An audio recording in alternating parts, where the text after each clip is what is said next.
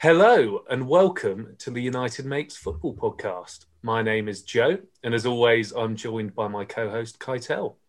We're also very lucky to be joined by a special guest.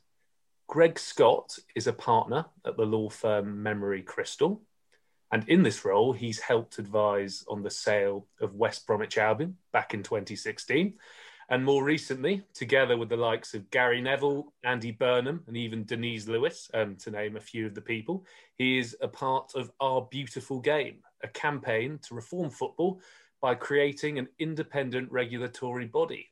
And like most of our guests these days, he's an Arsenal fan too, although I suspect not a very happy one at present.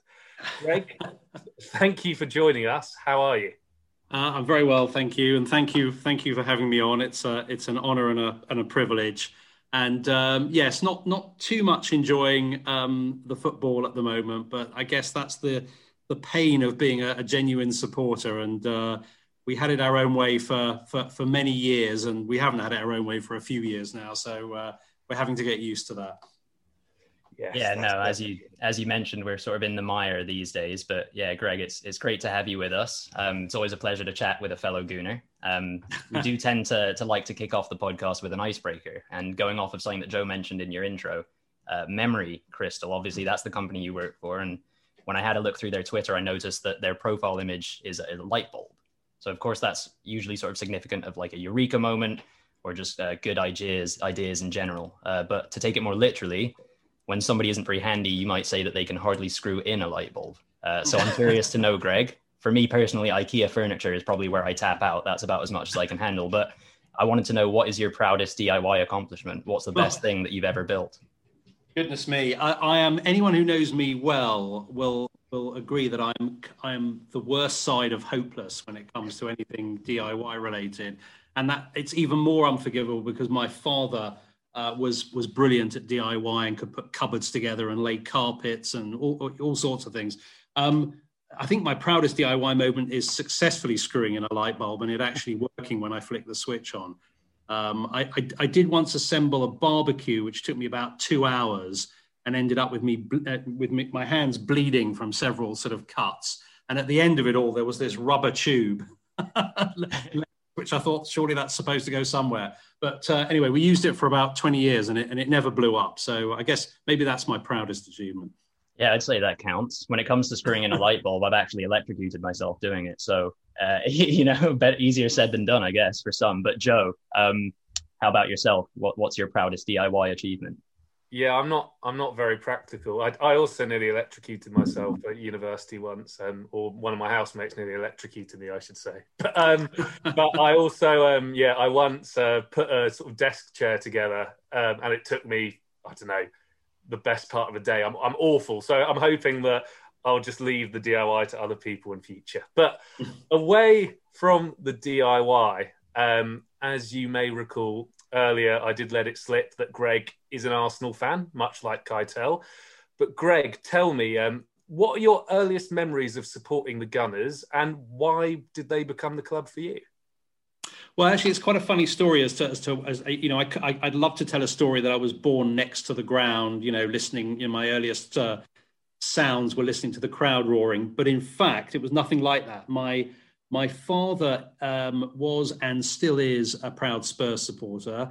He was actually brought up uh, in Edmonton, a stone's throw away from from uh, White Hart Lane. Um, but his cardinal sin was to be too busy and not take me to any game. So when I was about, I guess I was about five or six years old, and I do remember this. I decided that I had to support a football team. So I, I, I the Sunday Times back then didn't have a separate sports section. The sports was on the the inside back cover of the uh, of the main paper. And I came running into my father one Sunday morning. He was having his breakfast, saying, "I'm going to support Leeds United." And he said, "Well, why on earth do you want to support Leeds United?" And I said, and this will also make you smile because they're top of League Division One as it was then. My father gave me a good philosophical lesson. He said, "Well, just because they're top now, and this was early in the season, doesn't mean they'll finish top." So I thought, sound advice. Went back to the paper and saw that Arsenal were second. So I said, it's Arsenal. And my father never tried to stop me. And, and actually, I to be to be truthful, I wasn't a, a, mad, passionate supporter until my kids were born. Joe, you know all of, you know all about uh, Daniel and Matthew, and them that, that, they wanted to go to more matches, and that got me into going more, and um, and that happily coincided with a with a very good run of uh, of, of uh, form for, for the Arsenal team. That's where it all really comes from. so really, I started going in earnest in, I guess, you know, 96, 97, and from then. So that that was a that was a great era. Yeah, um, it's interesting uh, to hear your father's warning about not just going for the team at the top of the tree. So I think any people who these days are considering finding a club and they see Tottenham at the top of the table, don't don't pick them yet because yeah, inevitably, inevitably they're not going to be up there at the end of the season, according to to Greg's father. What a wise man, yeah. Um, There's a um, nice bit of symmetry there. It's it's nice to see Leeds, uh, genuinely nice to see Leeds back in uh, back in the top flight of football. I think where they've been absent for uh, for, for, for, too long. And, I, and I'm not sure if Bielsa is a genius or a madman, but it's uh, good to watch them play anyway. It is good to have them back. I mean, historically, the last time they were in the Premier League before they came up, this time they they used to beat Arsenal a few times. I think they cost us the league one season, and obviously we didn't win at Elland Road this time either. But sticking on Arsenal, um, and you mentioned Greg that you sort of started going in the the late '90s, but which is sort of you know when Arsene Wenger sort of showed up, um, mm-hmm. essentially. But it sounds like you were you were a fan before then. So during that Arsene Wenger era, era though, we were kind of spoiled as Arsenal fans. We sort of got to like have our cake and eat it too, in the sense that the football was really good to watch and it brought trophies. Mm. Um, whereas these days we're pretty cakeless, so to speak. Um, so I, I guess I was curious to know now that the romance of yeah the prime Wenger days is really well and truly in our past. Is there any spirit in the current squad or any values at the club that to this day link all the way back from now through the Wenger era to before that when you started supporting Arsenal? I think that's a very good question. I, I, I, would say there are certain certain values, and I think one of those is, and, and obviously it's been sorely tested the last few years, but I think one of those is actually faith in doing things the right way, in in continuity. Um, you know, you look at. I, I suspect Chelsea are now going to have a few stable years, but you look at the sort of turnover of managers they had before before Frank Lampard arrived in the sort of 10 years before that. I don't know how many managers they went through in those 10 years, but probably at, probably as many as, as the years. Um, and that was never the Arsenal way. I, I, think there's a there's still a strong local community spirit at Arsenal. I think they've been one of the pioneers of doing sort of voluntary and charitable work in, in the community. Um, and it's just a it's an old club with a with a with a with a proud history. Um, and I guess that's what keeps people like me still going when we can go and sort of grimacing um, when we don't get the results. For me, I was never that upset if we lost when we should have won and we played lovely football. Uh, for me, what hurts more is just not is not being at the races, is not playing well. Um, and unfortunately, I think the uh, the game against Spurs on the weekend illustrated. we, we, were just we were just sort of out we were out um, outclassed in all aspects of the game, tactically, um, technically, uh, flair, and that's that that can hurt. I think. Yeah, no, I'm right here with you, suffering as an Arsenal fan these days. Um, so yeah, hopefully we can turn it around sooner rather than later. I guess the January transfer window is is close. That could be a good opportunity for us to find a few quick fixes, maybe, but we'll see. So let's um move on to well, I guess we'll go back to something that Joe had mentioned, but we'll move on to um sort of the, the legal side of, of football. And um, yeah, as we mentioned earlier, of course, Greg, you're a, a lawyer, and whilst football begins as a game for all of us in our childhood, it's just a bit of fun. Once you're talking about the professional game of football in England, there's so many moving parts and there's so much money at stake that inevitably there is a big le- legal and governing presence in the game. Um, big clubs will have entire legal teams of their own, and then the FA, PFA, and LMA are some examples of the bodies charged with maintaining standards across the league. So that's the state of the game today. But along with our guest Greg, Joe had mentioned that the likes of Gary Neville, um, even David Bernstein, who's the former chairman of the FA, have come together to drive the Our Beautiful Game campaign forward. Um, again, to reference the campaign's agendas to sort of redistribute the huge amounts of money gifted to Premier League clubs to those further down the footballing pyramid, instead, where the impact it can have will be greater for the holistic well-being of football in England. Um, beyond looking to yeah reverse some of this inequality when it comes to funding, the campaign is also striving to establish a new regulatory body in association with UK Parliament to stamp out any corruption that may be occurring within the currently existing bodies. So, Greg, I hope that wasn't too far off the mark as far as the gist of things, but could you tell us a little bit more about sure. beautiful game? And then also, how did you, yeah, come to be involved in the campaign in the first place? Well, let, us start with that maybe. Uh, so, um, David Bernstein was already uh, a client of mine uh, on, on a couple of projects. Um, he, uh, you know, he's got a background in, in, in all sorts of businesses. He was joint chief executive for many years at Pentland Group, who bought Reebok and was spectacularly successful. Um, and uh, so I already knew David, and he called me up. Uh, gosh, I think it was pretty early on in the lockdown, um, totally out of the blue. Said we're putting this campaign together. Um, you know, you're a sensible chap. Um, I think he didn't just want footballers and, and politicians on the panel. Um, would you like to join? And I thought about it for about uh, 30 seconds and then said, uh, yes, why not? It's uh, nothing I'd, like I'd ever done before. Um, it was interesting. And I have to say, the, the, the, the, the people on that uh, steering group are, are great. I mean, they're, they're, they're a revelation. I mean, you, you would expect Sir Mervyn King, who's former um, governor of the Bank of England, to be a smart cookie. Um, but, you know, Gary Neville holds his own and uh, comes out with some very perceptive observations. Um, and you have to take your hat off to him. He is spending an enormous amount of time uh, doing sort of voluntary and unpaid work in the sort of football ecosystem. Um, he's extremely, he gives of his time. He obviously knows his subject matter and he's got some very interesting angles. So, you know, between having Gary Neville, people like Andy Burnham, who was, you know, a Labour minister and is now mayor of Manchester, um, and David himself, who's a who's a who's a very sort of uh, serious operator. It's been it's been it's been an eye opener. It's been it's been very interesting, and I think in terms of your summary, the only thing I take slight issue with is, is sort of the idea of redistribution of wealth. When we're not sort of Robin Hoods uh, sort of going up to, you know, with a, with a sort of uh, a shotgun to, to the gates at Manchester City saying, you've got far too much money, give it to these poor clubs down the road. It's more about looking at football as an, as an ecosystem. Um, and, you know, wh- where, are, where are Man City getting their players from?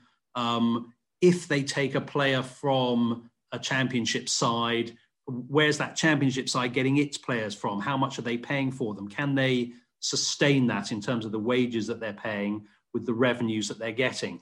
And if if the ecosystem doesn't hold, and COVID, of course, has, has produced a situation where a lot of clubs are sadly very close to financial collapse, then I think you're just going to find a very small elite group of clubs spending more and more and more just to stand still. Um, and that creates a spiral for the other clubs that are hanging on for dear life, who can only squeeze 10,000 into their ground at prevailing ticket prices, don't have a global brand that they can monetize with merchandising and, and, broadcasting rights, and yet have to pay higher and higher prices for the decent players. And I think what we're trying to do is say, look, the ecosystem starts with the grassroots, it goes up through the leagues to the Premiership. The ecosystem has to be healthy, or the clubs in the middle are going to are going to wither and die, basically.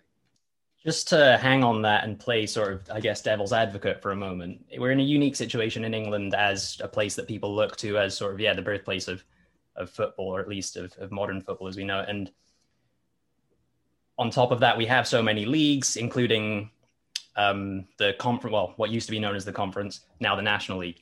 Um, is it natural for any country to be able to sustain that big of a sort of interest in football from the top to you know essentially grassroots level.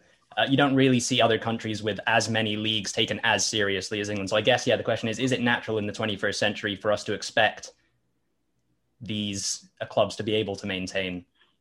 Uh, the answer to that is is I mean we did discuss this, and and I don't I, I must confess I don't know how the leagues uh, go down through the through the sort of the different tiers in places like France and Germany.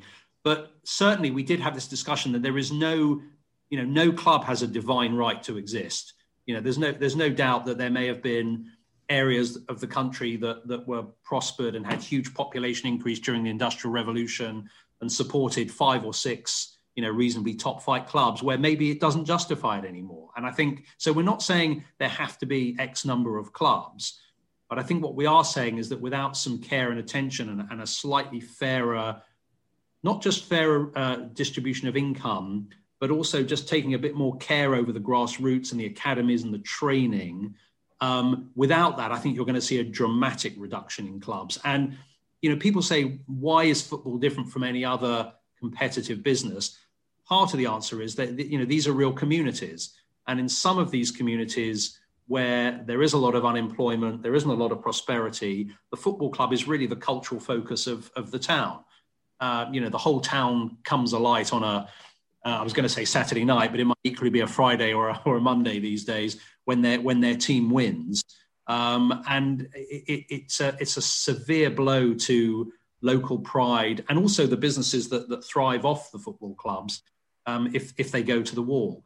And that's where we see football as being a bit different from just any other business. Yeah, I can't agree more. Yeah, no, I, I think football is very different to most other businesses, and obviously, hmm. um, our beautiful game ultimately ultimately you know looking to for there to be an independent regulatory body but if that wasn't possible or if that became too much of a challenge do you have confidence greg that kind of the current bodies in place like the fa like the football league the premier league whatever in this country do you think at the very least your campaign can help these bodies improve to a point where they're more fit for purpose? Or in the sort of current structure of the game as you and our beautiful game see it is the only way um, is the only way how football can ultimately progress in this country is with um, this independent regulatory body. How how important is it that it exists? Um, it, it's it's not a given that you have to have an independent regulator to have a sort of a well-run uh, administration of football in this country but there's been something like 25 years or more of government recommendations pushing towards reform, and in and in the last 10 years pushing towards an independent regulator.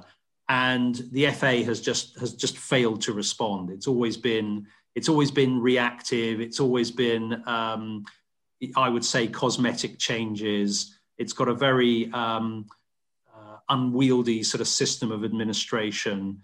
Um, and so I think we came to the conclusion that it's not impossible in theory, but it probably is. It probably is in practice. And I think what, what's happened with COVID sort of illustrates it. The, I mean, you have a situation, for example, where the FA has on paper significant rule-making powers, um, but it's effectively funded by the Premier League. And, and, and the, the EPL revenue is about 12 times that of, of the FA. So guess who gets to call the shots?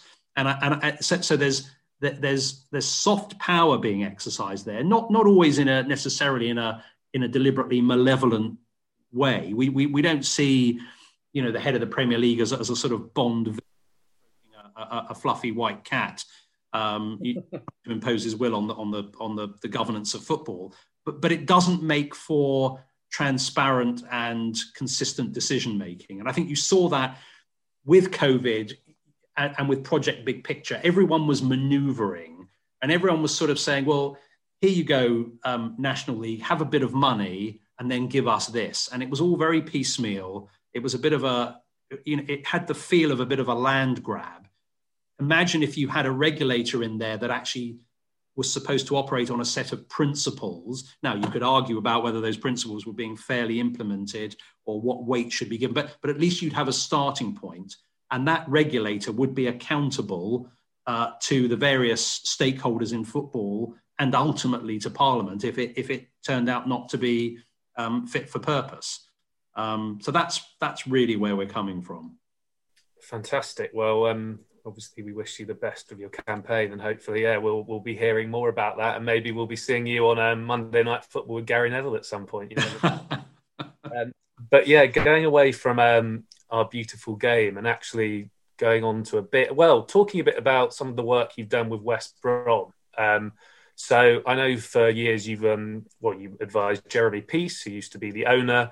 And um, yeah, you were involved in advising him on the sale of West Brom back in um, back in 2016, I believe. 2016, yeah. So there's a, there's a nice story, by the way. Uh, those who are who are lawyers or, or transactional advisors will get this. We had been negotiating for weeks and weeks and weeks, which is pretty typical of these sorts of deals. They're, they're complicated, they take time. And the date for signing had been pushed back again and again. And eventually we landed on a date and we realized it was the date of the announcement of the referendum result to. Brexit, basically, whether or not we, we left the EU.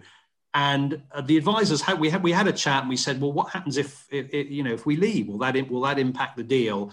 And everyone said, oh, it's not even worth talking about. It's never it's never going to happen. Um, and I woke up on the morning, you know, putting my suit and tie on to go to the exchange uh, meeting, put on the BBC News to hear Dimbleby saying, well, the country's spoken and the news is we're out. And I won't tell you what I then said, um, but, but my wife can remember. Uh, but but but amazingly, the deal still happened. So sorry sorry to to cut across you and digress there. But oh no no very um, infamous day now. But um, yeah, obviously, um, as we've kind of established, um, away from your profession, you are a football fan as well. So um, when you're kind of working on this on these deals, does this add an extra element of excitement um, to what you're doing? And how different is working on or advising, I should say, on the sale of a football club compared to maybe advising on the sale of something else from a different industry? It's a good question. I mean, to, on one level, it's the same. You have a seller who wants to get as much money as possible. You have a buyer who uh, and who wants to sort of walk away without any risk after the deal. You have a buyer that wants to pay as, as little as possible and have as many safeguards and, and warranties as possible. And the buyer's going to, you know, kick the tires. They're going to look at the, in this case, the player contracts. They're going to look at the, the stadium, the sponsorship agreements. So to that extent, it's it's like any other deal, but it, it's not like any other deal in a number of respects. Um, I need to choose my words a little bit carefully, but I think the, the West Brom sale was an example of a buyer that was perhaps more motivated by the status of owning a football club than the sort of the hard financial um, uh, criteria. I think what you're seeing, of course, it was a, a Chinese buyer, um, and there were quite a few Chinese buyers in town at the time. What you're now seeing is, is largely US based funds, uh, some of them actually based out near, near where you are, I think, Keitel, in, in, in LA, um, but they will only buy if it makes sense. I mean, they will be running the proverbial slide rule um, over, over the target to make sure that it really does work. And if the price demanded is a dollar too high, then, then they, won't, they won't engage. So I think that, that, that has changed. I think it's also an you know it's emotive and i think the there's enormous pressure there was enormous pressure on jeremy peace as owner to preserve the heritage of the club and you know, for example, something you wouldn't see in a normal contract, there were provisions about uh, the strip. Um, you know, he, he didn't want he didn't want the team playing in um, pink hoops, for example. He wanted it to remain the sort of the broad blue blue stripes. He, we wanted to make sure that uh, Jeff Astles, who was one of their sort of iconic players, I think there's a there's a, a statue of him or there's something on one of the gates there that that was kept and wasn't dismantled or changed. So I think you have a lot of heritage issues. And of course, you also had the local press wildly speculating, and some of the national press usually getting it completely wrong, but who cares if it makes a good story? Um, and of course, the fans jumping on those stories and, and demanding answers to questions. So it's a it's there's a bit more heat on management and owners in the sale of a football club than you know selling your uh, your your widget um, factory, if you like. Um, and again, it's the lo- it's the local community in, in whose hands is this is this prize asset going to be. It's also very different in the sense that, and I don't want to get too technical and too boring about this. Most businesses have a, a working capital cycle. You know, they buy things, they sell things, um, their own money, they have cash in the bank, and most buyers try to sort of grab a point in time and they say, well, we'll pay X, providing you're not in debt. And if you've got excess cash, you can have the cash. But if there's excess debt, we're taking it off the price. Very difficult with a football club for two reasons. One is if you buy at a certain time of year, all the money's gone out the door in, in, in, transfer fees. If you buy at another time of year, all the season ticket receipts are in, and you haven't yet bought any players. So the, so the working capital fluctuates wildly. And the other big difference longer term is relegation. This is something that a lot of US investors have struggled to get their heads around because I think it's a, not a feature of a lot of big American sport. You know, the idea that you could pay X for a Premier League club and in a few weeks' time they might be, or, or next season they might be in the Championship, and perhaps a couple of seasons after that they might be in League One. I mean, how does that work as a as a you know planning as a business model? So that also puts things in a in a very different perspective. It would be really interesting to have you as a fly on the wall for the Sunderland Till I Die documentary that's been going on. I'm sure you'd have a lot of opinions on the business that's been taking place up there. But um, otherwise, I uh, actually used to act. I did act for Sunderland for a couple of years as well. Actually. Okay. Well, hopefully you weren't responsible for any of that. No, I'm just I'm just joking. Away from the selling of um, clubs to the, I guess, the sale of um, players. Um, so, Greg, I know, um, well, I understand that you've um, advised on the fallout of a transfer um, before, and given how many stakeholders are involved in football transfers, are you surprised there aren't more legal problems arising from these seemingly really complicated and often from the outside quite murky looking deals? I mean, you only have to look at like the, the Carlos Tevez Mascherano one from a few years ago with third party people involved. And I mean, look, most deals, the you know the agent fees you hear about and stuff. Yeah, are you, are you surprised that you haven't sort of had to advise on more of these matters? And yeah, what is just your general feeling from a legal perspective on how transfers are conducted? I think uh, I get the impression. I, am not an expert on this. Uh, I, I, mean, I, I was uh, w- when I was uh, acting for West Brom. There, there was a, a. I better not say who it was, but it was a fairly well-known player who I think actually came from. I think I think West Brom bought him from Sunderland, and there was an issue over appearance money and and also sponsorship. Um, I think a lot of these issues get settled between the club chairman. So I think there are frequent bust ups, but we don't necessarily get to hear about them. I think there is also an arbitration, an internal arbitration uh, system that deals with them. So you don't necessarily you're not necessarily seeing these things going to the to the high court.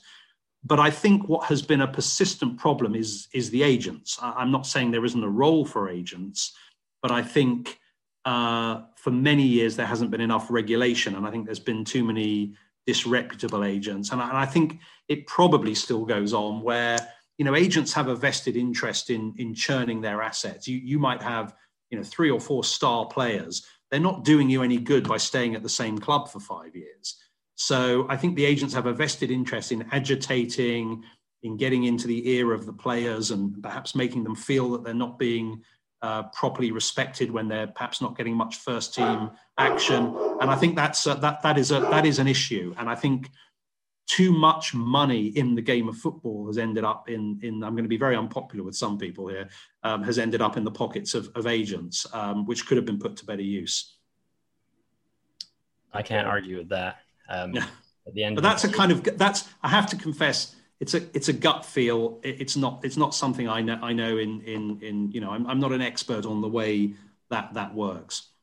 Yeah, obviously football's evolved, and you know these agents wouldn't have been around say 30 you know years ago, and there still would have been great players making their way through the game. I'm sure it's contributed to a lot of positives mm. from the players' side of things, taking a lot of pressure off their shoulders when it comes to decision making and whatnot. But as you alluded to as well, there's uh, maybe some dodgy, not necessarily dodgy, but maybe the, the best intentions aren't always um, what is being used to, to make this. Well, there were dodgy. I mean, let's be honest. There were some very dodgy agents. I think I do think the situation has improved. Um, you know, if, if, I look at the situation now compared to what it was ten years ago, I think it, it, it seems to be it, it, seems to be more transparent and, and more regulated than it was. I have to say.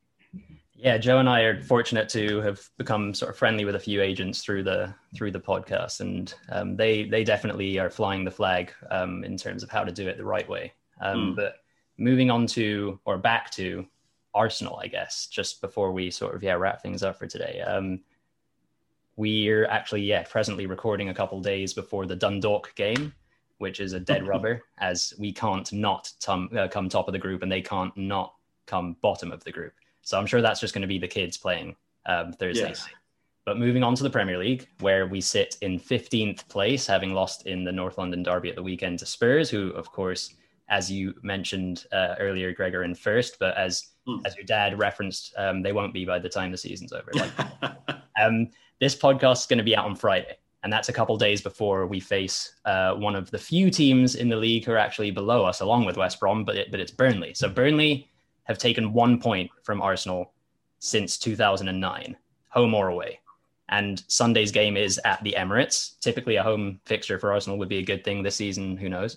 Um, but Greg, how do you see the game going? And then, sort of, yeah, beyond that, um, obviously, every game at this point seems like it could be a potential catalyst to reignite our season. But on the flip side, if we don't win, do you think that Arteta's job could be at stake on the weekend if we don't pick up all three points? I guess there's a point if, we do so badly that the, the board will have no choice. I, I think that would be very sad. I think that there's an enormous amount of work to be done with, with this Arsenal team. I think there's been a little bit of a little bit of bad luck. Um, I, I, think um, you know all clubs can can cite injuries. I think you know the end of last season you had players like Martinelli uh, who who were really a revelation, um, scoring lots of goals. Uh, we I think David Luiz has, you know, he's he's a mercurial player, but I think he's he's great when he's on form. I think Partey is a fantastic signing, um, although possibly was bought back. Well, it would seem he was brought back too soon against Spurs, and I worry how how long he'll be out for now. I think there's also a, there's a lot of talent there. I think Smith Rowe, Maitland Niles, um, Nketiah, i am yet to be totally convinced about, but um, I, I, think Saka is, is a star in the making, but there's a lot of young players. They're not quite there yet, but they're very nearly there. And I, and I think just a certain something needs to click and we'll be a totally different sort of team. I, I do, my one criticism, Arteta, would be I think a, a, slight lack of boldness. I think we know how Burnley will set up. Um, but I think Arsenal really, really have to go at them. And I think that then there's a distinct lack of confidence in the team. I think too many players playing looking backwards rather than forwards. Um, I, I, don't want to I don't want to name and name and shame them, um, but, uh, um, but but but and, and, there are players playing below par at the moment as well. You know, I think uh, you know I think he's a great player, but Bellerin at the moment is is not. I don't think he's playing nearly at his best. I think Xhaka is um, is just playing far too many square balls. Willian's been a disappointment uh, apart from the first game. But these things can change. Um, you know, perhaps, perhaps we've almost got too many options, and Arteta just needs to needs to settle down settle down the team. So I'm not despairing just yet, and I think the Arsenal way is to stick with the manager. I like Arteta. I think he's. Um, I, of course, the other tragedy is Özil. Really, I, I mean, I, I, I will never quite understand how someone that gifted has ended up not even being um, registered, but I also understand managers have to manage um, and, and not be dictated to by, by, by players. So I think there's a whole host of factors that have that have put Arsenal where they are now. I am quietly confident. I mean, I'm not deluded. I think there's a lot of work to do, um, but I don't think um, I don't think we're going to finish in, in in 15th place. Let's put it that way.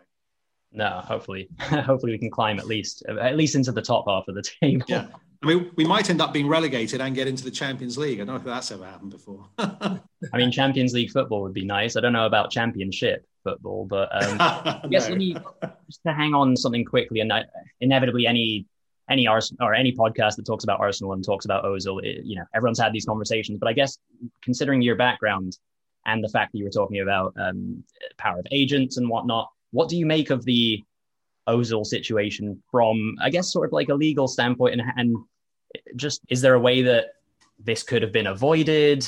Um, is all of the it seems like all of the power is in Ozil's hands. He's getting as much money as he was ever going to get, bar appearance fees and you know assist fees, whatever those bonuses are, and he hasn't lifted a finger.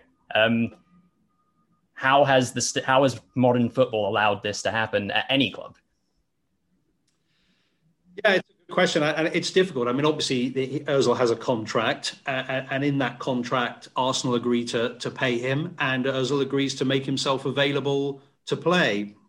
Where I think these contracts fall down, if you compare them, if you look at a normal employment contract, as well as turning up for work, you've actually got to be able to do your job, and an employer can fire you if you don't. If you frequently turn up late, or you know you keep pressing the wrong button and losing the company loads of money you'll get fired. It's very difficult to say to a foot, and I'm not suggesting this is even the case with Ozil, but you can't really say to a footballer, you're not good enough, therefore you've breached your contract. I mean, we knew what we were buying. It, it's up to the club and, and the coaching staff and the management as to what position to play them and where they fit in. I think, unfortunately, um, he, yeah, I, I, I suspect Özil is very opinionated. I think he, I think he's difficult. I think he doesn't. I think he feels disrespected if someone criticizes him, and I think there's possibly a little bit of petulance there. And I think that has been encouraged by the money that has been lavished on him. And, and let's not forget, he's a, you know, he is a, a world class and recognized as such um, player. Whether it was whether it was ever really right to bring someone like Özil into the Premier League is a is a is another question. But Arsenal were the team that did it, and if if they think it didn't work out, then I guess it's I guess it's their problem. Yeah, it was fun for a little bit. but I mean, as my as my son Daniel, uh, Joe, you know Daniel very well, often pointed out when people were criticising Özil, he'd say, "Well, you're you're criticising him, but actually he's got the most assists in, in the Premiership." And I think that was part of the problem with Özil. The, the the, the stats don't lie, and yet somehow people felt he wasn't pulling his weight, and that's maybe partly to do with the kind of blood and guts tempo of uh, of the Premiership as opposed to to uh, European football. Yeah, I've um, I've definitely heard Daniel um, relate those stats to me before, and yeah, I mean, yeah, from a Spurs fan's perspective, it's been great that he's not been playing, yeah, because he's obviously obviously a fantastic player, but yeah, there's clearly something not right there, and um, probably for the best you get yes. ASAP um, as yeah. things are going on. But I do have um, one final question for you, Greg, and I'll end on a very serious um, question. I call it a moral dilemma, perhaps. So, um, if Daniel Levy ever came to you wanting advice on a legal matter for Spurs, would you be prepared to help out and advise him, or instead would you have to follow your gooner instincts and sabotage Spurs in some way or another? no, I, am sure I wouldn't be able to. Um, you know, I'd, have to make a little joke, probably after he'd signed my engagement letter and agreed to pay my exorbitant fees. But no, of course, um, you, you, know, it, I would it, it's it's a job, and uh, we can all. I think football is a, is is is great for banter and conversation, but you know, let's let let's get real. Uh, um, if, if if he came to me and said, "I want you to act for Spurs," I'd I'd very happily do it. Um, a lot of stick from a lot of people, um, but but but actually on on a similar theme. And I'm probably going to get killed for saying this. Our founding partner at our law firm, uh, so as you said, Memery Crystal, Peter Crystal. I hope you won't mind me saying this passionate Leeds United supporter. And we were interviewing someone for quite an important role. This is many years ago. And Peter said, So he goes, Oh, lovely. He goes, uh, what, what, team do you support? And uh, the guy said, Manchester United. And he went, Oh, no. and he started having a go at this guy. And afterwards, I said to Peter, I said, Peter, we're trying to recruit him, not scare him. but it, it ran so deep that I think for him, football transcended everything. So the, the passion is good, but yeah, let's keep a sense of perspective. Very um, very noble of you. I think, yeah, well, I'm not, I'm obviously not a lawyer. I don't know what I'm doing. I'd probably say don't ask me to advise you, but yeah, I don't know. Working for Arsenal in some form, I, I don't think I could do it. But, you know. I'd, ne- I'd never act for Chelsea, though. Don't yeah, we, we can all agree on that. That's what we always say. The one thing Kaito and I can agree on is we both hate Chelsea. So that's something that's good. Um, but that actually, um, that brings us to the end of um, the interview today. So, um, firstly, a big thank you to my co-host Kaitel, um, and then obviously a massive thank you to Greg Scott too for being such a great guest. Um, Greg, thank you. Oh no, thank you. Um, what is the best way for our listeners to keep up to date with everything that you're getting up to? Well, on the Our Beautiful Game campaign, there is a there is a website um, ourbeautifulgame.co.uk, and we will be updating that with what we're trying to do at the moment is, is, is find a path through a very busy parliamentary schedule to get a private members bill to, to, to really get the ball rolling in earnest for an independent regulator. I think we recognise that uh, government's got a few other weighty issues on its hands at the moment, um, what with COVID and Brexit and all the rest of it. So that may that may take some time. Um, we've had a, a, a, a, meeting with the, the, the, the, Football Supporters Association and found common ground on a lot of items that, that, um, that they're backing. So we're really just trying to build support, build consensus, drive it through Parliament, and uh, go on the website and have a look at some of the the stats and and um, and some of the updates. And I guess read the sports pages because there's going to be quite a lot more on this. I think in the next uh, next few months. Brilliant. Well, yeah, as we said, we'll be keeping an eye on it, and I'm sure our listeners will be too. Um, finally, um, for our listeners, if you've enjoyed this and you want to follow us, we're on social media. We're, we're at United Mates FP on Instagram, Twitter, and Facebook, even too. And you can subscribe to us on YouTube. Just type in United Mates Football Podcast. That is all for now. Thank you very much, and goodbye.